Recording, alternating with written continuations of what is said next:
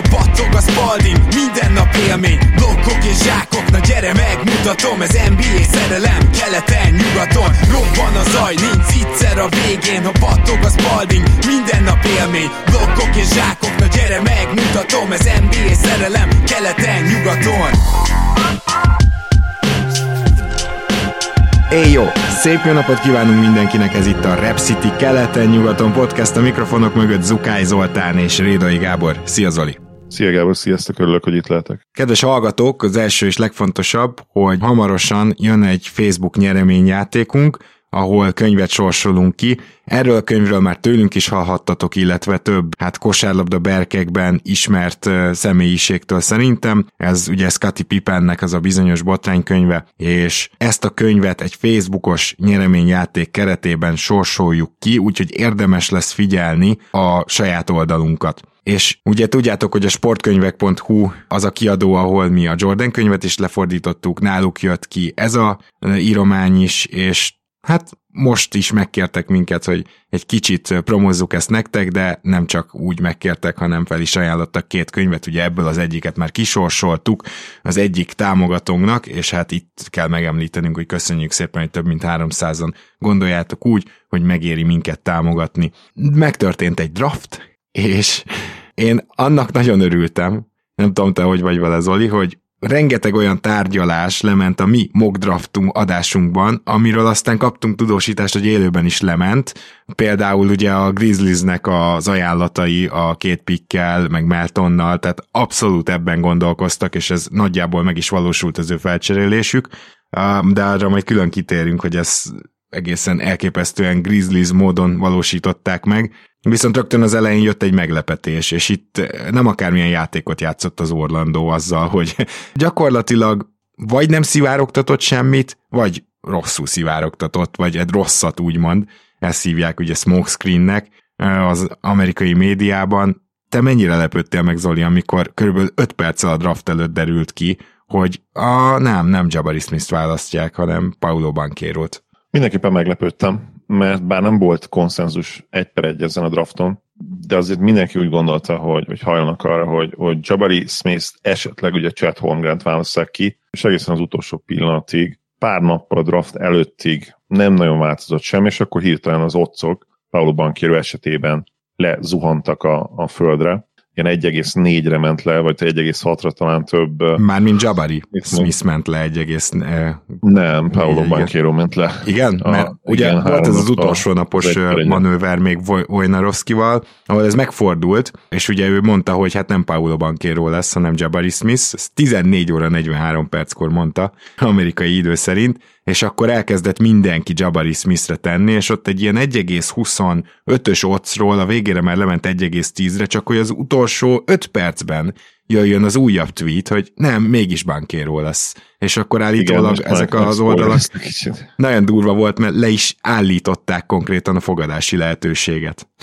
Igen, három-négy nappal ezelőtt Bankero valamiért így hirtelen átvette a vezetést, ezek szerint valaki tudott valamit, vagy, vagy egyszerűen csak a, maga a Magic se tudta, mert egyébként ilyen hírek is vannak, hogy, hogy egészen az utolsó pillanatig állítólag vaciláltak, hogy kit válasszanak ki, és végül amellett a bankéró mellett döntöttek, aki hát egy érdekes prospekt, ugye, mert támadásban nagyon magas padló, azonnal segítsége lesz ugye a, Magicnek, ez nem kérdés, de hát azért elég felemás szezont hozott le, ugye kiestek az elődöntőbe, a NCAA Final Four-ban ez volt ugye Mike Krzyzewski utolsó meccse, és védekezésben és a triplezesen azért kell majd dolgozni egy kicsit, de én már most gyakorlatilag beírom őt 20 pontos játékosnak az első évben, mert ez a része a játékának a pontszerzés, és az, hogy, hogy ő megkapja majd a kezébe a labdát, az azért nem elég valószínű.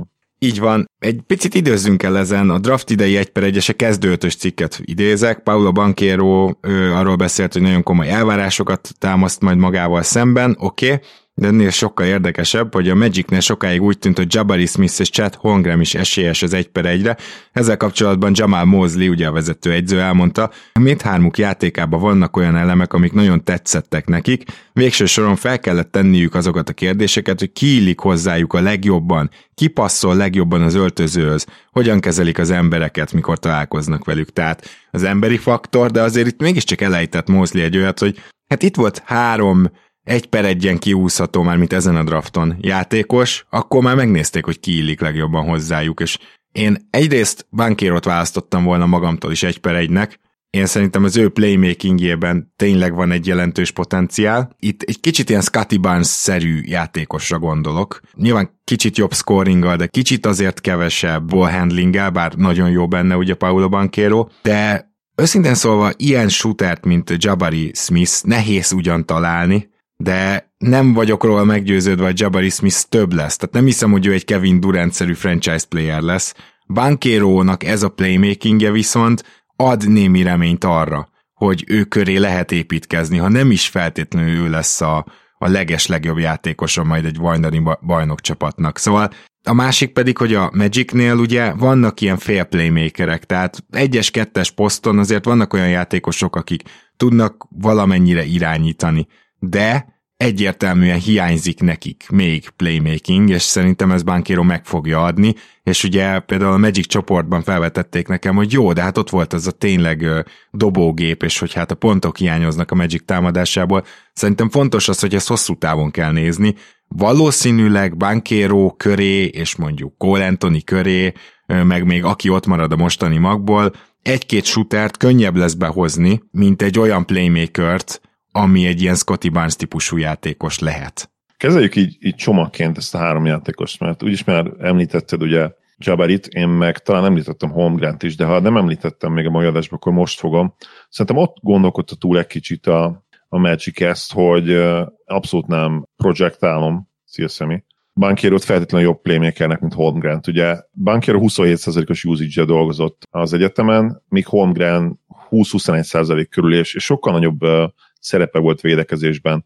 Ráadásul próbálták sokszor ugye centerként játszani, most Holmgrenről beszélek. Ahogy őket nézem, játék intelligenciában, játékszervezésben nem látok olyan nagy különbséget, uh-huh. és egyébként pedig védekezésben ugye a Holmgren potenciál sokkal nagyobb. Nyilván vele a nagy kérdőjel az, hogy rá tudsz-e akár 5 kilóizmot rakni majd, mert ha nem, független attól, hogy modern NBA, azért az valószínűleg hiányozni fog neki. És akkor Smith valahogy, valahogy a kettő közé beékelődött, szerintem hogy upside-ban is egyébként, nem nagyon tudsz belekötni. Ő védekezésben is egészen jól mozog, a, a legjobb shooter valószínűleg a hármonyuk közül. Tudod, mit mondott róla Nate Duncan? Hogy az ő ideális kifutása az, hogy ő egy 6-10 magas Clay Thompson lesz.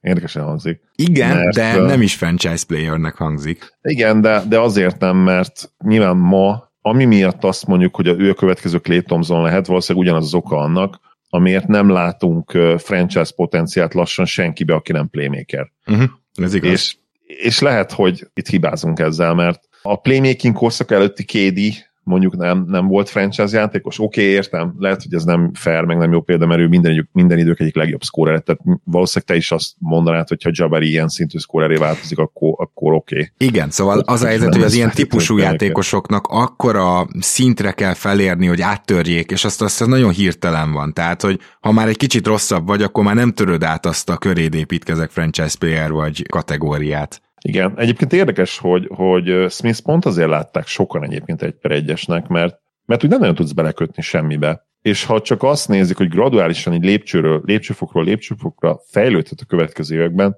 ő is azért nagyon magasra juthat. Én nem feltétlenül húznám meg sokkal alacsonyabban a plafonját, mint Holgreménél, és nem biztos, hogy egyáltalán alacsonyabbra húznám be az ő plafonját, mint Bankérónál. Én Bankéróban nagyon bele voltam szerelmesedve körülbelül egy éve, fokozatosan kezdtem egy kicsit így lejönni róla. Nem teljesen, mert mindig nagyon nagy tehetségnek látom, még mindig olasz, ami segít, félig olasz, ugye? Hát annyira, olasz, hogy nem csak félig, szerintem most már kezelhetjük olaszként, ugyanis közölte, hogy az olasz válogatottba szeretne játszani. játszani. Érzelmekre, mentalitásra abszolút olaszos, és egyébként ennek minden előnyével is lehet, hogy hátrányával, tehát ezt majd meglátjuk, de, de fanatikus sportcsalád egyébként, seattle fanatikus sportcsalád nagyon-nagyon kíváncsi leszek rá, hogy hogyan tud fejlődni védekezésben, mert, mert ha valaki azt mondaná most nekem, akinek mondjuk kristálygömbje van, hogy bankéróból átlagon felüli, tehát mondjuk az, az átlagon felüli, ez picit ugye más, másképp használjuk a magyar nyelven, de fogalmazunk úgy, hogy az átlagnál egy picivel jobb játékos válik, ugye a védőoldalon, akkor lehet egyébként, hogy őt vinném el, mert támadásban, ha csak a támadást nézem, lehet, hogy a, a hármony közül legnagyobb potenciál. Nekem Holgremmel alapból van egy kis problémám, ugye, tehát, hogy ő tényleg a boomer bust hármójuk közül, de nem a játék tudása miatt, vagy a nyerssége miatt, hanem itt tényleg a fizikai profil az. És látjuk, hogy vannak példák arra, hogy ez működik egy másik magas ember mellett is, akár, hogyha van egy ilyen vékonyabb magasod, mint most Jaren Jackson Jr. és Evan Mobley jut eszembe, két tök más típusú játékos, mind a kettő mellett játszik egy jól lepattanozó center. Tehát, hogy nyilván hosszú távon ez is lehet egy megoldás, és azért a Grizzlies és az idei Cavs azt mutatja, hogy ezek azért működőképes megoldások. Hogy ezzel bajnoki címet lehet nyerni, az egy teljesen másik beszélgetés. Először nyilván minden ilyen csapat, és valószínűleg az OKC is szeretné látni magát a playoffban. Oké, okay, ezt még el tudom fogadni, de egyébként Chad Holmgramnek azért a magassága és a vékonysága az más kérdéseket is felvet, amit már Porcingisnél is láttunk annó. Nyilvánvalóan magadra fog szedni izmot, nyilvánvalóan amennyire csak tudsz megerősödsz, ez a vász például elbírja-e, mert általában erre az a válasz, hogy nem. Illetve például ő sosem lesz majd olyan erejű játékos, aki a palánk alatti ütközéseket, hát lehet, hogy kedvelni fogja, mert ilyen tough guy hírében áll, tehát kemény gyerek ő, de szóval, hogy, hogy azért ez egy sérülésveszélyes sportág ott az igazán a nagyok között. Ilyen szempontból is lehet félteni, és olyan szempontból is, hogy valószínűleg lesznek olyan, olyan centerek, de nem feltétlenül Embiid Drake-re gondolok, hanem nála akár kisebb, alacsonyabb, de jóval erősebb és súlyosabb centerek, akik kulcs simán odébb teszik, akik fölött nem fogja tudni leszedni a lepattanót. Ezek nem csak, hát hogy is mondjam, félelmek, hanem ez a realitás, hogy ez megtörténik, és hogy lesz-e minden másban annyira jó, hogy egyébként ő majd esetleg egy franchise player lehet, Hát ez egy nagyon jó kérdés, azért ahhoz már rengeteget kellene majd még fejlődni a mostani szintjéről is.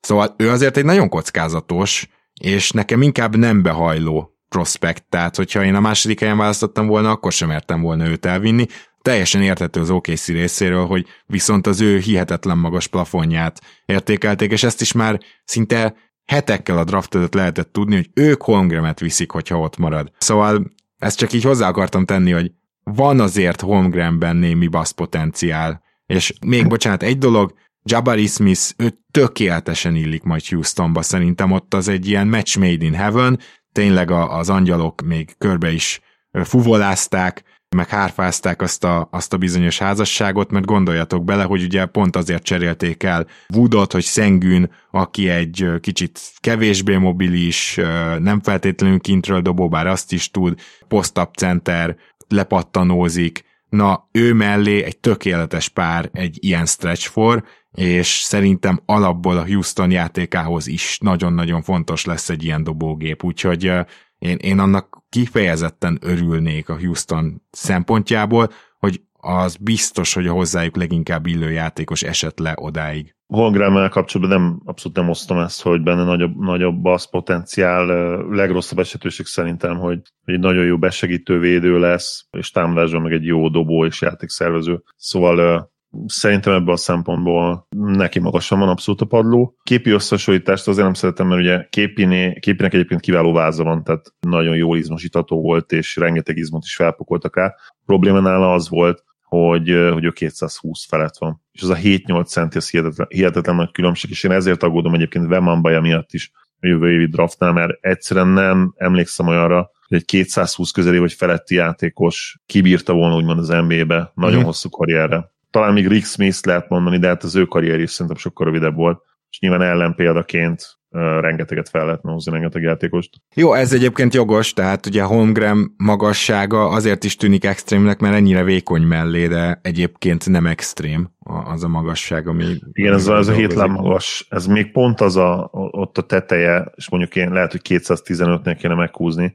tehát checknél valahol azt a határt, ahol még úgymond lehet úgy izmot pakolni rá, hogy, hogy jó eséllyel a, a megtérülés nagyobb lesz, mint a kockázat, de 220 felett egyszerűen lehet, hogy egyszer jön majd valaki, aki egy 220 centis LeBron lesz, abból a szempontból ugye, hogy, hogy sose sérül meg, és hihetetlen atletikus lesz, de engem nagyon meglepne. És ezért parázok Vemman bajától, hogy mondtam, és azért nem aggódom talán annyira Holmgramért. És, és az a értek egyébként nagyon-nagyon fel kell izmosítani. Nyilván, ha abból indulunk ki, hogy ő 88 kiló, akkor persze, százra valahogy föl kéne vinni, de de én ott lehet meg is állnék, és nem is akarnék soha belőle 110 meg 120 kilós centert csinálni, még igen. ha lehetséges lenne akkor se. Igen, igen. Mert ezt akkor már elvenne az erősségéből. Ő ugye, hát ilyen Dörk vagy KD kéne, hogy legyen támadásban. Nyilván nem azt mondom, hogy annyira jó lesz, csak valahogy is stílusban a kettő között, tehát ilyen playmaker, shooter, face-up játékos, ez kellene, hogy legyen a cél, és nem pedig az, hogy leküldjük őt posztabba, mint ahogy időnként az egyetemen megcsináltak. Az NBA-ben én nem is hívnék rá egyáltalán posztab játékot, gyakorlatilag a teljes újon CV-be szerintem.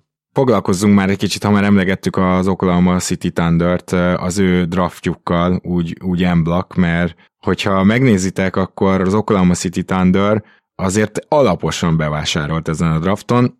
Nyilván most ez a stratégia, de azt ezt se lehet a végtelenségig csinálni, lassan azért feltöltődik a keret. Jelen pillanatban Chad Holmgren, Dieng, akiről mindenképpen szót akarok váltani, hogy hogy került az Oklahoma City a 11. helyre, Jalen Williams, és Jaylin Williams volt a, a bevásárlás, úgy tavaly is négyet vittek a drafton, idén is, és talán azt, le, az lenne a legjobb megfogalmazás, hogy régen volt egy, erről pont most a The Athletic podcastben beszéltek a srácok, hogy régen volt egy ilyen a, az Oklahoma City mindig nagy atlétákat draftol, akik ugye még nem tudnak dobni, meg még nem tudnak semmit, de azt majd megtanítják nekik, de hát a lényeg, hogy, hogy elképesztő fizikai potenciál legyen bennük. Na most, ha megnézed, akkor Dieng sem teljesen ilyen játékos, tehát azért ő sem annyira atletikus, Jalen Williams egyértelműen nem, Chad Holmgremet bizonyos tekintetben atletikusnak vehetjük, de valójában nem, nem vehetjük annak, szerintem a, a Dörk meg, meg KD hasonlatok azért jók, mert fizikailag gyaníthatóan úgy nézhet ki majd támadásban, nem külsőre, hanem mozgásra, meg, meg helyekre.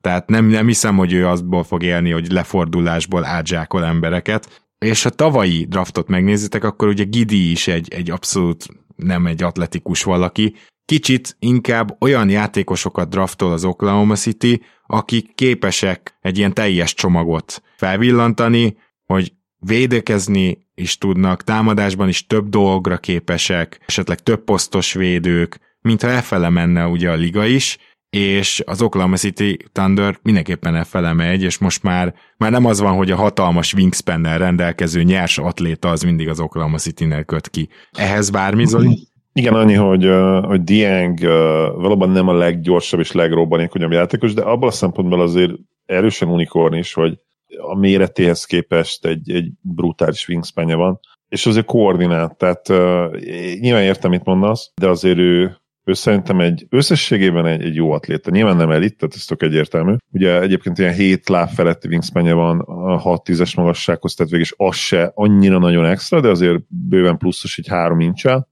két-három incsel. Itt nála igazából nyilván az, a, az az érdekesség, hogy van egy extra skillje ehhez a mérethez, a, a ball handling, a labdakezelés, és, és ezért vitte előtt valószínűleg a Thunder. Igen. Mert hát kicsit ilyen Ben Simmons érzése van az emberek. Messze nem olyan jó prospekt összességben, mint amilyen újonc Ben Simmons volt, még amikor tudtuk, hogy ugye nem lesz hajlandó egyáltalán dobni, meg fejlődni. De van, van benne egy kis unikorn is Diengbe is, én úgy érzem. Igen.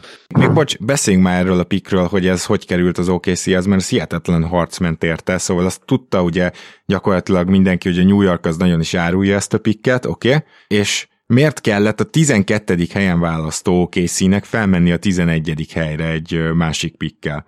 Egyébként itt ugye future pikkekkel cseréltek oda be, mert attól félt az OKC, hogy a Cleveland annyira szeretné Dienget, hogy ők majd becserélnek eléjük a 11. helyre. Tehát itt volt egy konkrét harc Diengért a 11. helyen, amit az OKC nyert, mert ugye sokkal nagyobb, hát hogy is mondjam, csak a tűzerővel rendelkeznek, gyorsan három draft picket, jövőbeli és védett draft picket, de akkor is be is dobtak érte, és a New York pedig ugye nyilván úgy volt vele, hogy ő köszöni szépen, ő nekik minden ilyen szintén tűzerő, későbbi cserékhez, az jól jön, mert ők most nem szeretnének egy projektjátékost választani, ugye ezt már sokszor kritizáltuk és tudjuk, de hát New Yorkban ez van, úgyhogy a New York pedig beszedett egy halom pikket azért, hogyha később egy sztárért kell cserélni, akkor legyen mit beadni ebbe a cserébe. Gyakorlatilag ez történt, az OKC pedig leverte itt a liciten, hogy úgy fogalmazzak a Cleveland Cavaliers-t. Így van, köszönöm, nagyon jól összefoglaltad, és akkor beszéljünk egy kicsit ugye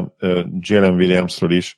aki szerintem egyébként az ő projektjükbe abszolút beleillik, igaz, hogy telített posztra érkezik, de hát ugye a Thundernél most minden poszt telített gyakorlatilag. Most már tényleg a, a magas ember állomány is, és na ő, Jalen Williams, ő tényleg abban a szempontból unikorn is, hogy neki van egy 7-2-es, majdnem 7-3-as wingspanje a 195 centis magasságához. Dobni is jól tud. Gyakorlatilag szerintem ő egy biztos tipp abból a szempontból, hogy a wingspanje miatt védekezésben és a dobása miatt ugye támadásban használható lesz. Bogdán Bogdanovics jut egyébként leginkább eszembe mindezekről, amit most ja, elmondtál. Rossz egyébként, igen. Bár Bogdánnak ugye mindig megdicsérik a wingspan de azért ha megmérnénk, az nem 7 lap 3 lenne, hanem mondjuk ilyen, ilyen 7 lap körül szerintem igen. az. Jalen Williams pedig én megmondom, hogy nézegettem a Mavs-be, amikor még ugye nálunk volt az első körös, amit végül ugye elcseréltünk, de aztán jött vissza egy 37. pick.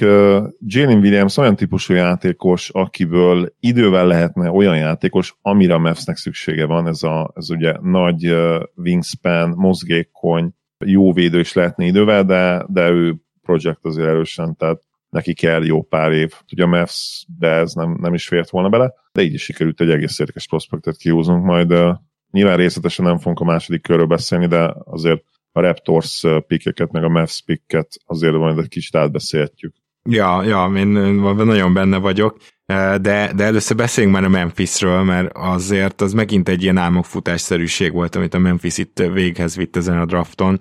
Szóval az a helyzet, hogy kihúzták Jake Laraviát, akit olyan 20 pár és 30 közé első kör végére vártak, illetve David Roddit, akit a második kör elejére, közepére a szépséghibája a dolognak az az, hogy a Memphisnek erre volt egy 22. és egy 29. pikje, amivel felcseréltek a 19-re, hogy ott kihúzhassák Laraviát, aki aki gyakorlatilag egy Cory Kispert-szerű játékos, nyilván a Memphis abban bízik, hogy Kispörtnél egy kicsit többet tud majd, és playmakingben egyébként erre minden esélye meg is van, de valamiért nagyon beleszerelmesedhettek, de hogy aztán utána még elcserélték Meltont, azért, hogy kiúszhassák a 23. helyen azt a Rudit, aki egy, hát egy nagyon különleges játékos. Tehát egy olyat képzeljetek el, mint Niang olyan felépítésű, ilyen alacsony négyes, de ilyen, ilyen nagyon erős, tényleg. Szóval valami olyasmit képzeljetek el, mint Niang a Filibe,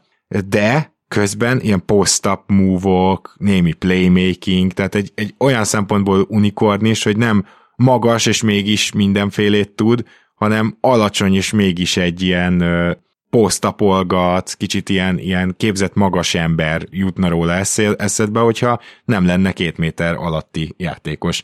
Na mindegy, ezt csak azért mondom, mert őt meg a 23. helyen úgy húzták ki, hogy, hogy, hogy elcserélték érte Meltont, amit Hát ezt majd valaki megmagyarázza egyszer, hogy miért történt. Szerintem Melton ezen a szerződésen nagyon hasznos volt a Grizzliesben. Láthattuk, hogy amikor a Golden State ellen kellett alsó posztokra jó védő, akkor, akkor sokat játszott a rájátszásban, tehát nem tudom ezt megmagyarázni, talán az egyetlen magyarázat az, hogy a Grizzlies egyszerűen át akar menni ilyen túl hagyományos csapatból, ahol ráadásul nem volt igazi wingjük, wing gazdagabb csapattá, ahol, ahol a 2-es, 3-as, 4-es poszton tudnak úgy váltogatni, hogy ne kelljen mondjuk állandóan Jalen Jackson Jr.-nak lejátszania, vagy ugye időnként Bane-nek és Dylan Brooksnak fel akár a 3-as, 4-es posztig.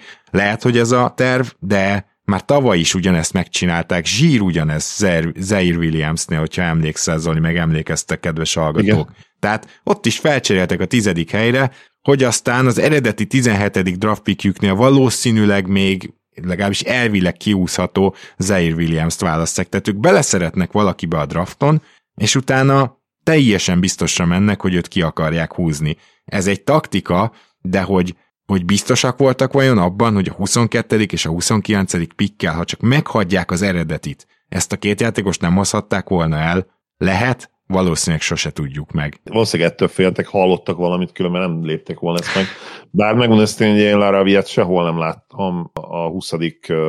hely előtt, sőt, hát még a 20. helynél lehet, hogy 25 előtt se láttam. Figyelj, lehet a Spurs-től féltek, mert ugye a Spurs a 20 és ők a másik ilyen nagy reach csapat, akik egyszerűen Igen. bárkit kihúznak, aki megtetszik nekik, akár 10 helyen előbb is. Igen, simán elképzelhető. Larabi egyébként nagyon érdekes játékos, fehér srác 2-0-3, de, de úgymond nem fehér játéka van, nyilván a dobás lesz, amit nagyon jó dobó, de, de minden poszton elvédekezik, tök jó látni, meg nagyon intelligens, ami mondjuk nyilván nem annyira meglepő egy nem szuper atlétától, hiszen hogyan lehet valaki ugye eredményes az NCA-ben, vagy ugye a magas szintű kosárlabdában úgy, hogyha ha ezt át tudja hidalni valamivel. Igen. És egyébként az pont hiányzik valamilyen szinten a Memphisból, amit ő uh, nyújtani tud, főleg, hogyha ugye slow-mo-t elengedik esetleg, Igen. akkor őt lehet, hogy egy az egybe tudja pótolni Laravia, mert nagyon hasonló játékok. Azt lesz, hogy Laravia sokkal, sokkal jobb shooter is. Igen, kíváncsi leszek, mert ezen a drafton a rengeteg olyan roleplayer kelt el, akiben nagyon könnyű beleszeretni. És ilyenkor szokott az jönni, hogy néhány, akit esetleg nem is várnál, az, az nagyon bejön, itt a második kör elejéig is gondolom ezt, tehát akár a 35-36-40. pikkig volt egy ilyen csoport, és néhány, akibe meg beleszerettél, mert úgy ó, az dobni is tud, védekezni is tud, le is tudja ütni a labdát, kiderül, hogy egyiket sem tudja eléggé. Szóval ilyenkor nagyon számít az is, hogy milyen csapathoz kerülsz, ott milyen környezet van, mennyi lehetőséget kapsz. Nagyon-nagyon nehéz kérdés. Minden esetre azért összességében a Grizzlies, nekem nagyon tetszett az, hogy ugye a helyi srácot, még Kennedy chandler a 38. helyen el tudták hozni. Ő annyira helyi, hogy volt is kint Memphis meccseken, és egy ilyen alulméretezett, de rohadt tehetséges irányító, tehát ő csere irányítónak szerintem hosszú távon jó lehet, de a Grizzlies volt az egyik legérdekesebb draft. De akkor most átadom neked a terepet, kinek a draftja volt még, vagy egyáltalán draft manőverei voltak még nagyon érdekesek számodra? Szerintem lefettük azzal ugye, hogy nyilván a Memphis volt a legérdekesebb messze ezzel, a, ezzel az ugrással. Talán, hogyha egyet meg kéne koronázni, az, az a Pistons. Uh-huh. Mert sokan úgy gondolják, hogy, hogy ezzel így, hogy, hogy tényleg ki tudták választani Jadon Ivy-t, akiben hát sokan azért nagyobb potenciált látnak, mint Keegan Murray-ben. Murray nyilván egy azonnali needet jobban megtestesített volna, ugye, ami, a, ami uh, gyakorlatilag ugye a védekezés, de Ivy-ban szerintem egyértelműen nagyobb a potenciál. Egy olyan játékosra, mint Durán, igenis nagy szükség volt, és hát ez valószínűleg azt is jelenti. Jellen bár... Duránről van szó, mielőtt valaki még Durantet hallott Durant, volna. Gyakorlatilag az új Dwight Howard, aki, ami, ami viccesen hangzik, de, de én nagyon kíváncsi lennék, hogy majd Dwight Howardot hol vinnének el egyébként. Igen. Valószínűleg ez... azért top 5-ben, de, de nem lenne, nem lenne konszenzus egy per egyes, ez garantálom neked. Én, én, én azon rögtem, hogy Detroitban lehet, hogy körülnéztek, hogy te mi lenne, ha Isaiah Stewart még ugrani is tudna. Ja? Igen, draftoljuk le. Akkor draftoljuk le, ja. Azért is tetszik egyébként a, nyilván ugye ez a, ez a move, hogy, hogy a Hornets-el uh, megcsináltak ezt, ez nekem nagyon tetszik, és hogy, és hogy benn maradt, és nyilván kiválasztották Ávit, az már no-brainer volt, tehát az adta magát, de, de azért tetszik nagyon, mert a Cunningham, Cunningham-mel tökéletesen pályára rakhatod őket. Nem, hogy nem lesznek alul méretezettek, de gyakorlatilag prototípikus méret, mert ugye Ivy tud védekezni majd az irányítókon, és hiába lesz Cunningham a, úgymond a de facto irányított támadásban, védekezésben szimplán megcserélik, és akkor úgy nagyjából rendben lesznek. Uh-huh. És Ivy-ban hihetetlen potenciál van. Ráadásul a teljes családja Detroiti kötődés, tehát gyakorlatilag a nagyapjától kezdve az anyukáján, az apukáján keresztül mindenki játszott valami Detroiti profi csapatban, legyen az kosárlabda csapat, vagy, vagy foci csapat, hihetetlen sportcsalád és pont Detroit, Detroitot kötődő. Igen, olyan szépek ezek a történetek, egészen addig, amíg a Philadelphia el nem cserélte ugye Bridges-t. ez, ez annyira vicces volt még most is visszagondolni. Tehát tényleg a homeboy sikerült ledraftolni, aki így azóta a Sunsban szerintem eléggé bebizonyította, hogy talán, talán nem kellett volna elcserélni de mindegy. De azért ezek tök jó sztorik, és én nagyon kíváncsi leszek ilyen szempontból is ivy hogy őt majd mennyire tudja hogy a város keblére ölelni. Alapból nagyon izgalmas kezd lenni a Detroit, és ha valamelyik csapatnak van arra potenciál, hogy toljon egy Clevelandet a következő években, vagyis, hogy hirtelen az utolsó háromból egyszer csak playoff esélyes csapat lép elő, úgyhogy kicsit így meglep és nem várod, hát az egyértelműen a Detroit Pistons. Ezt már most kimerem jelenteni, sőt, következő két évben még engem meg is lepne, hogyha nem tudnának feljebb lépni. De beszéljünk már csak egy nagyon picit a Pacersnek a draftjáról, nem a 31-es 48. helyen kiúzott játékosokról akarok beszélni, bár ugye Andrew Nembhard a hiper biztos ilyen irányító, az gyakorlatilag egy újabb Cory Joseph, tehát hogy ebből már van nekik, mindegy, hanem hogy ugye Mazurint kiúzták a hatodik helyen, és lehet, hogy el akarják majd cserélni, sőt, majdnem biztosak vagyunk ugye ebben, hogy el akarják cserélni Brogdont, de nagyon érdekes az, ahogy építkeznek, mert lehet, hogy azt mondták, hogy ő a legjobb játékos, aki elérhető. Ezt elhiszem, bár én nem így gondolom, szerintem Shadon Sharpba ugyan nagyobb a basz potenciál is, de a boom is biztosan nagyobb, mint Macurinba, ugye pont két kanadai ilyen kettes-hármas játékosról beszélünk. Hát azt is nézzük már meg, hogy jelenleg úgy tűnik, hogy az Indiana, amelyik azt nyilatkozta le, hogy nem szeretnének túl sokáig a purgatóriumban tartózkodni, vagyis gyors újjáépülést szeretnének, a hosszú távú kor az egy ilyen bődületesen jól dobó, de igazán semmi mást felmutatni nem tudó kor lesz, tehát ez, ez lesz lehet a legjobb triplázó csapat már jövőre az NBA-ben, Buddy Hill-del, Tyrese Halliburtonnel, Maturinnal, hogyha ő hozza azt, amit, amit gondolunk róla, hogy hozhat majd tripladobásban, Duarte-val, még centerposzton is ugye náluk jelen pillanatban egy dobó center van, és aztán ki tudja, hogy TJ McCannert visszaigazolják el, illetve hogy jön vissza, de, de itt olyan shooting lesz a pályán, hogy megőrülsz, csak éppen igazán semmi más.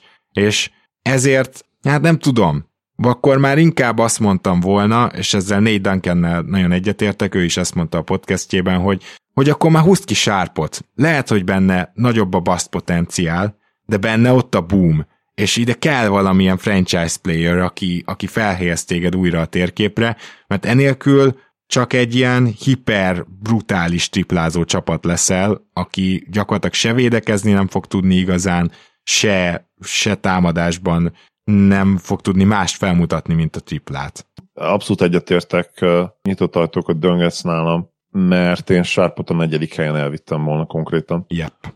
És Szépen. lehet tojtam volna a Kings helyébe, hogy, hogy ott van Fox és Mitchell. De tény, hogy, hogy Shadon Sharpban azért elég komoly bust potenciál is van, tényleg boomer bust játékos, de, de egyszerűen egy ilyen atlétát, annyira ritka az ilyen típusú robbanékonyság, hogy, hogy én egyszerűen nem tudtam volna bent hagyni. És a Blazers amúgy pontosan úgy gondolkodott végül, ahogy szerintem a Kingsnek kellett volna. Van egy Damian Lillardunk, van egy Anthony Simonson, kit érdekel? Itt van ez a srác, aki néhány szakértő szerint egyébként a, a teljes első kör talán legnagyobb potenciálval bíró játékosa, és oké, okay, nem láttuk az egyetemen, vannak kérdőlek nyilván, de hát basszus, egy szuperatléta, 210 centis karfesztávolság, 195 centis magassághoz is ilyen induló sebesség, ráadásul dobni is tud. Hát ezt hogy, hogy hagyod bent? Így hagyták bent, szerintem hiba volt, de nyilván a jövő fogja eldönteni. Tehát ha ezért szép, meg ezért nehéz is valószínűleg ugye ez a scouting játékos megfigyelői pozíció, meg egyébként GM-nek, GM-eknek is ez a munkaköre, hogy döntsenek, mert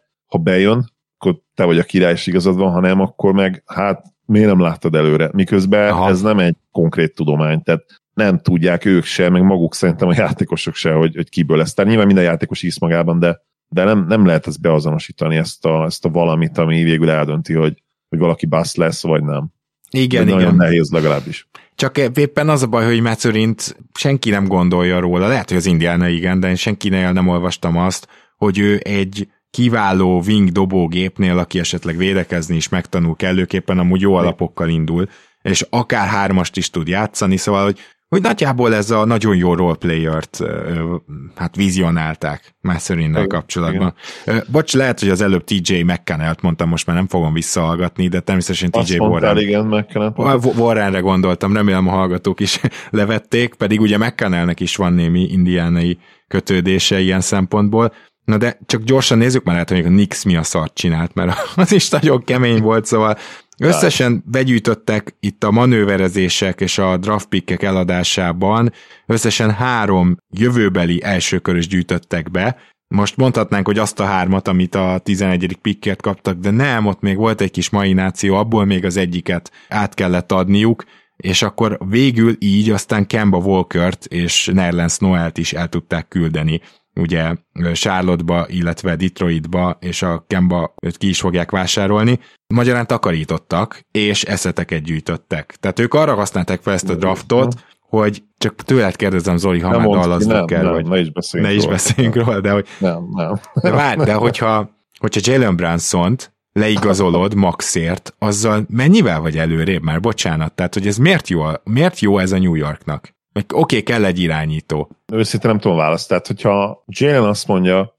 a Mavsnek, hogy figyeljetek, mennyi ez a négy évre 133 millió, azt hiszem azt kaphatna maximum a Nix-től. Igen. Ha azt mondja, hogy hát figyeljetek, ezt beajánlották, és Nikó nem kíván neki azonnal sok sikert, akkor akkor valami nagyon nagy gáz van, és visszavonok minden jót, amit eddig Nico Harrisonról mondtam. Nem. Tehát ennyiért egyszerűen nem. Évi 33 millióért. Imádom Jalen, de, de 25 milliónál kell meghúzni ezt a határt.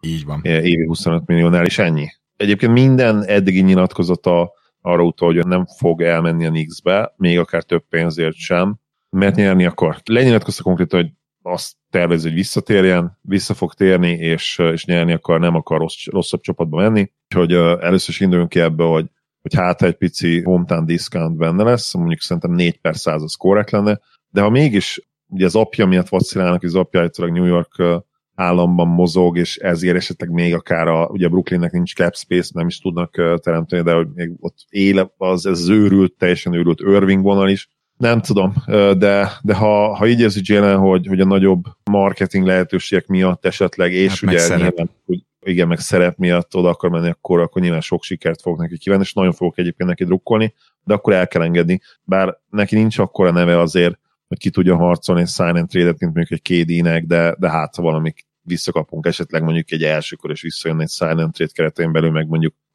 Dirks esetleg Aha.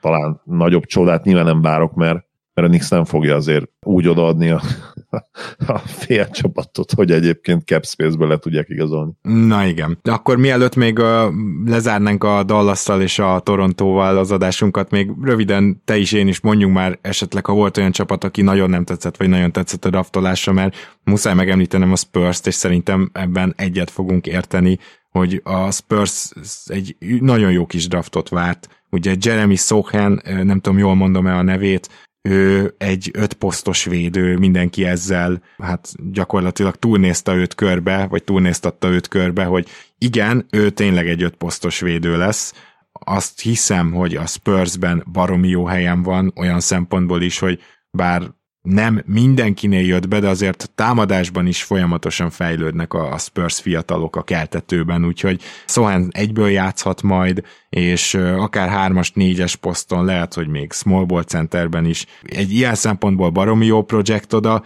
Malakai Brenham, én azt hiszem, hogy szintén a 20. helyen, ugye őt vitte a Spurs, szintén egy, egy ilyen potenciális Spursbe korrekt játékossá váló valaki, akiben, akiben egyszerűen még van ö, olyan tehetség, ami, ami még nem jött ki belőle, és Blake Wesley, ő egy guard, hát azon a poszton egy kicsit kezdenek telítettek lenni ismét, nem mondom, de majd meglátjuk, hogy ő mennyit játszik.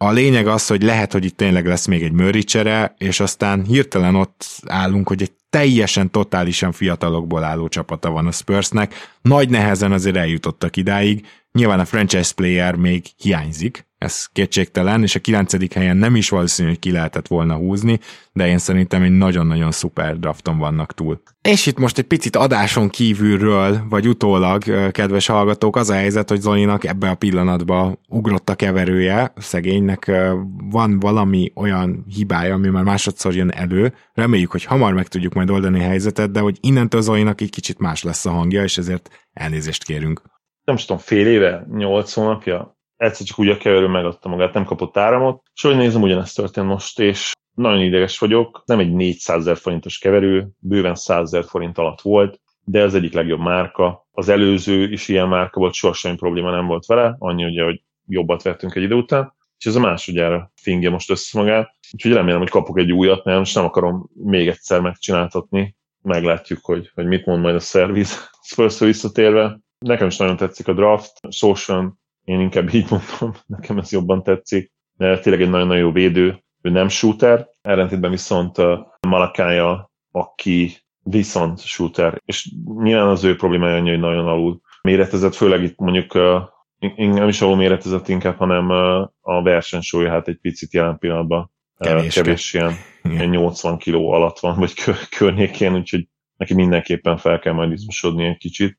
De egyébként jó pik mind a kettő. Hát a következő logikus lépés, és tényleg ez, ennek az evolúciónak a még a nem a beteljesedése, mert franchise játékos megszerzésével jön majd el, de, de Murray és Pördő értékre váltása, és uh, talán Pop visszavonulása jövő nyáron. Ez lehetne így most a, a Spurs, hát szerintem legjobb terve őszintén, és akkor a következő évben nem tudom, lehet, hogy ki akarják húzni megint az ő Tim Duncanjukat, a David Robinsonjukat, Bemambaja ilyen lenne, de hát ahhoz akkor megint nagyon erősen kéne tankolni, amit nem látok azért ebben a koalítúrában, főleg ha nem cserélik. Hát igen, de figyelj már, ha elcserélik, akkor lehet esélye. Akkor azért az egy kor- konkrét esély lehet. Tehát itt azért Murray és Pördül nélkül itt se támadás, se védekezés nem lesz, csak egy jakat fiatal, aki pop rendszerében nyilván nem lesz annyira rossz, mint mondjuk az idei Houston, amit a labdeladások miatt nézni se lehetett gyakorlatilag, de szóval azért ott lesz esély. Én még a igen, Ho- Hornetsről akartalak téged megkérdezni, vagy nem tudom, hogy te hoztad volna-e őket, de hogy ugye ő nekik igazából a 13. pick a kezükbe volt, amin ki is ment az általad is említett Duran, az új Dwight Howard,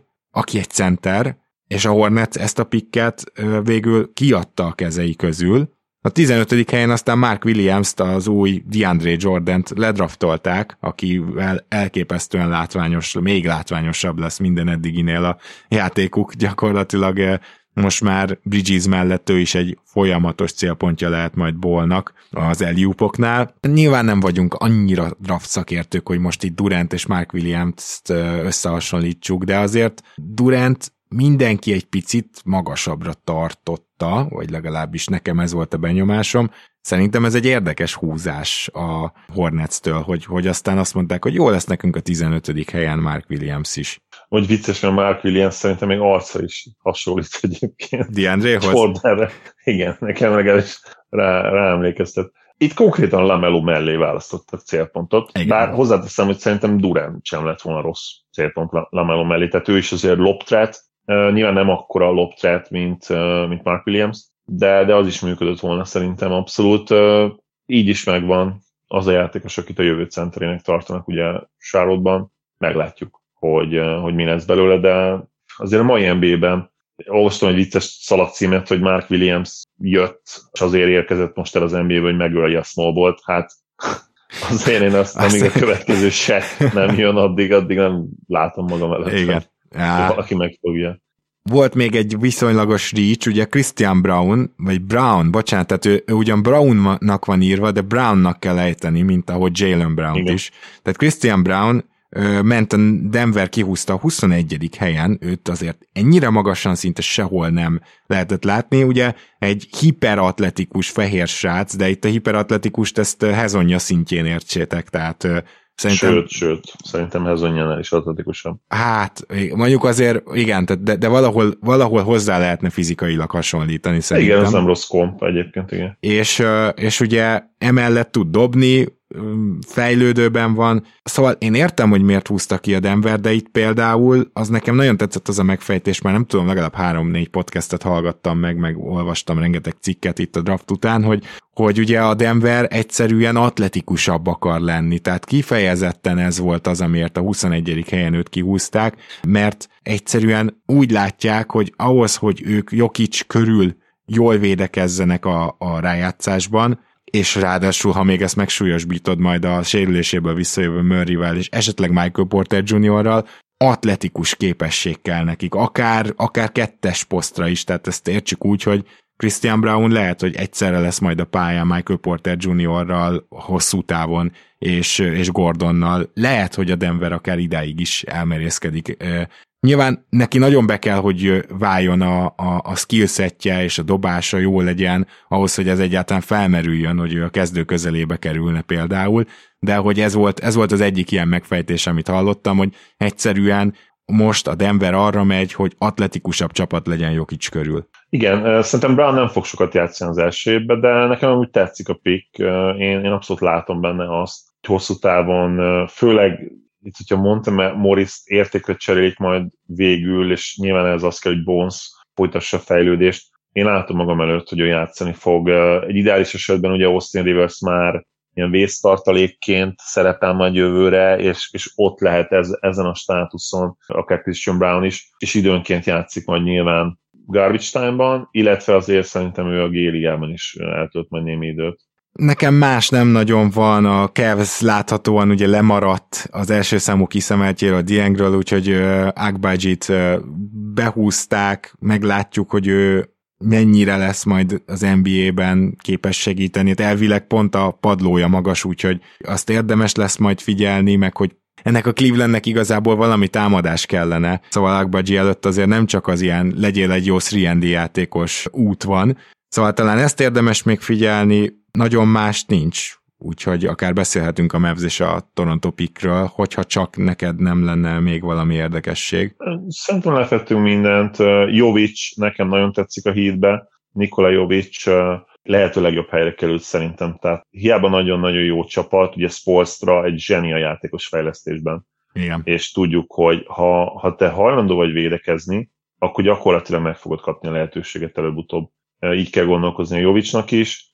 Atletikus, nem annyira atletikus nyilván, mint egy Brown, de azért, azért jó atléta, nagyon jó játékszervező, és önzetlenül tud játszani, hogyha a Summer League jól sikerül neki, szerintem, szerintem játszhat akár már novemberbe, decemberbe ilyen spot eh, perceket, és talán esetleg szezon második felében is majd szerephez jut, de nyilván azért valószínűbb, hogy, hogy a 23-24-es szezontól lesz ő igazán a rotáció tagja, amennyiben persze jól tud fejlődni, mert azért nincs, nincs rá garancia esetleg, ugye, hogy nem úgy jár, mint Luka Samanic, de szerintem nála azért jó prospekt összességében. Illetve talán még a, még, még a Bucks-t lehetne megemlíteni, nekem tökre tetszik, hogy Buchampet ők hozták el, aki ugye már egy G-ligában bizonyított, idősebb sure. prospekt, nekik pont ez kell, és na, beszéljünk egy kicsit arról, hogy kit választott a Dallas a 36. helyen? 37. helyen elvileg, és Jadon Hardit, aki állítólag a 19. legjobb játékos volt a, a draft boardjukon.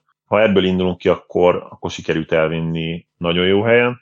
Középiskola egy sztár volt, konkrétan a harmadik és bizonyos ranglistákon ötödik legjobb középiskolás játékos volt, ugye 21 őszén, és aztán a, a G-ligába ment, ahol hát nyilván nem úgy mennek ki a játék, ahogy azt várták, különben nem csúszott volna a 37. helyig, hanem elviszik valaki, valaki elviszi a lottóban, de nagyon jó potenciál lehet benne. Nyilván totál boomer bust, tehát az, az nem kérdés, de nekem nagyon tetszik, tökös húzás, mert, mert ilyen típusú játékosokat kell szerintem a második körben választani, aki lehet, hogy nem jön be, de hogyha bejön, akkor, akkor komoly játékos lehet belőle, és Hardinak azért elég komoly NBA skillsetje van, én azt gondolom, és, és hogyha tényleg beváltja a maximum potenciált, akkor egy nagyon jó NBA játékos lehet.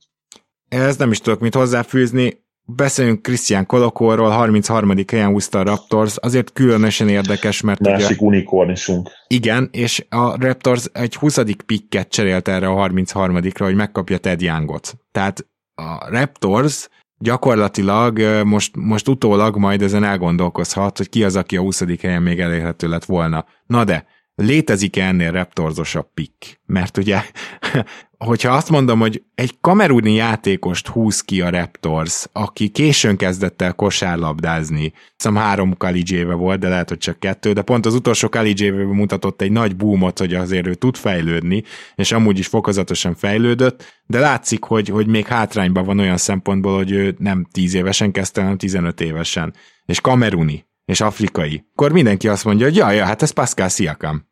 De nem, ez Christian Koloko. Tehát még a város is, ahol született, ugyanaz, mint ahol Siakam született. Még nagyobb, tehát méretben még, még ne, nagyobb. Igen, nem a játékosokat Azt hasonlítom össze, csak a sztoriukat, hogy ez valami a egészen döbbenet. Sok szempontból a játékos hasonlít. Nyilván nem lesz mondjuk uh, Kolokóból full ball handler. Igen. Nem várom ezt, de kifejezetten jó ösztönei vannak és nekem bejön a játék intelligencia, tehát én azt gondolom, hogy tipikus Peak, és hát basszus, ezek hányszor, hányszor bejöttek már Masai, tehát valamit ő nagyon lát. Nem véletlen az, hogy ő, ő Jannisba is teljesen biztos volt, és mindent meg akar tenni azért, hogy felcseréljenek érte. Igen, egyébként Koloko külsőre, vagyis hát alkatra nagyjából Jannishoz hasonlít, de, de inkább igen, center, nyilván, mint nyilván Jannis. A, nyilván, igen, a Bohan még Igen, tehát a, inkább centerről beszélünk, viszont lehetséges, tehát nagyon sok értékelést néztem a Raptorsnál külön, gondolhatjátok a kedvenc csapatom pikje.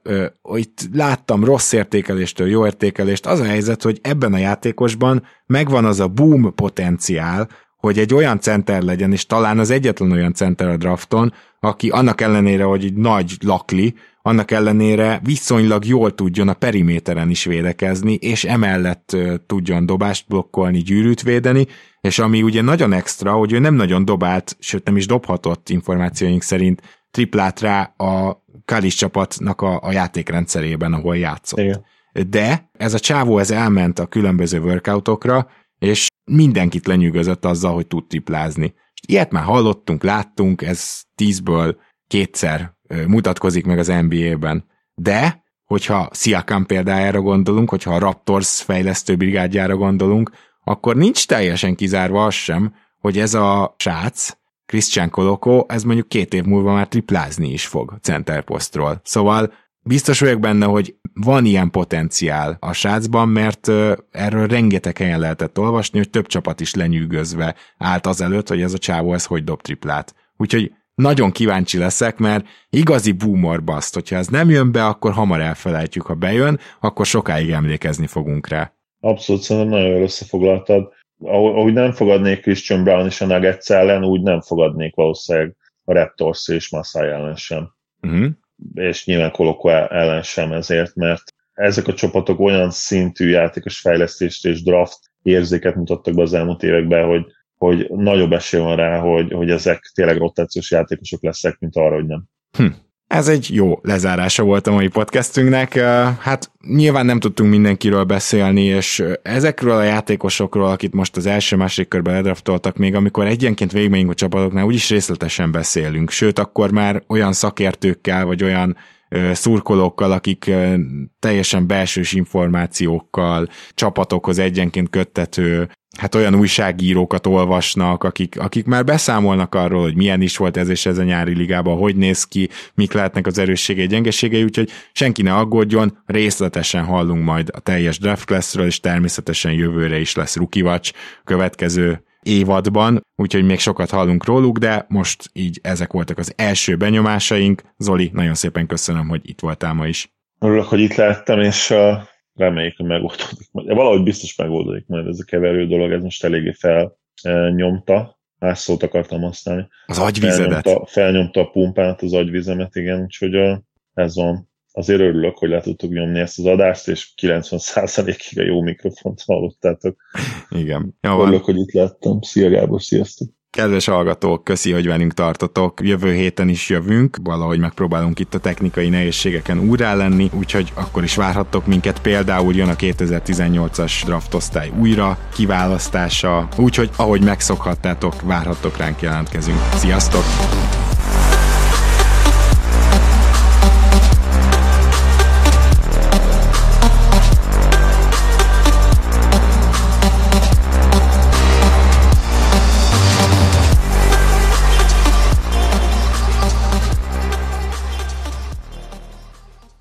Ha más podcastekre is kíváncsi vagy, hallgassd meg a Béton műsor ajánlóját. El tudod képzelni, hogy a podcastet, amit éppen most hallgattál, fél év múlva már a mesterséges intelligencia generálja? Mi sem. De ha érdekel, eljött már a gépek lázadása. Hallgass bele az Embertelen podcastbe. Orsós Lajos vagyok, a műsor házigazdája. Egyelőre még élőben. Egyelőre. Fedezzük fel együtt, hogyan ismerkedik, randizik, mesél és vitatkozik Betty és Péter, két teljesen mesterséges intelligencia. Lajos, a podcast címét mond még egyszer, Léci. Oké. Okay. Embertelen podcast. Ez a műsor a Béton közösség tagja.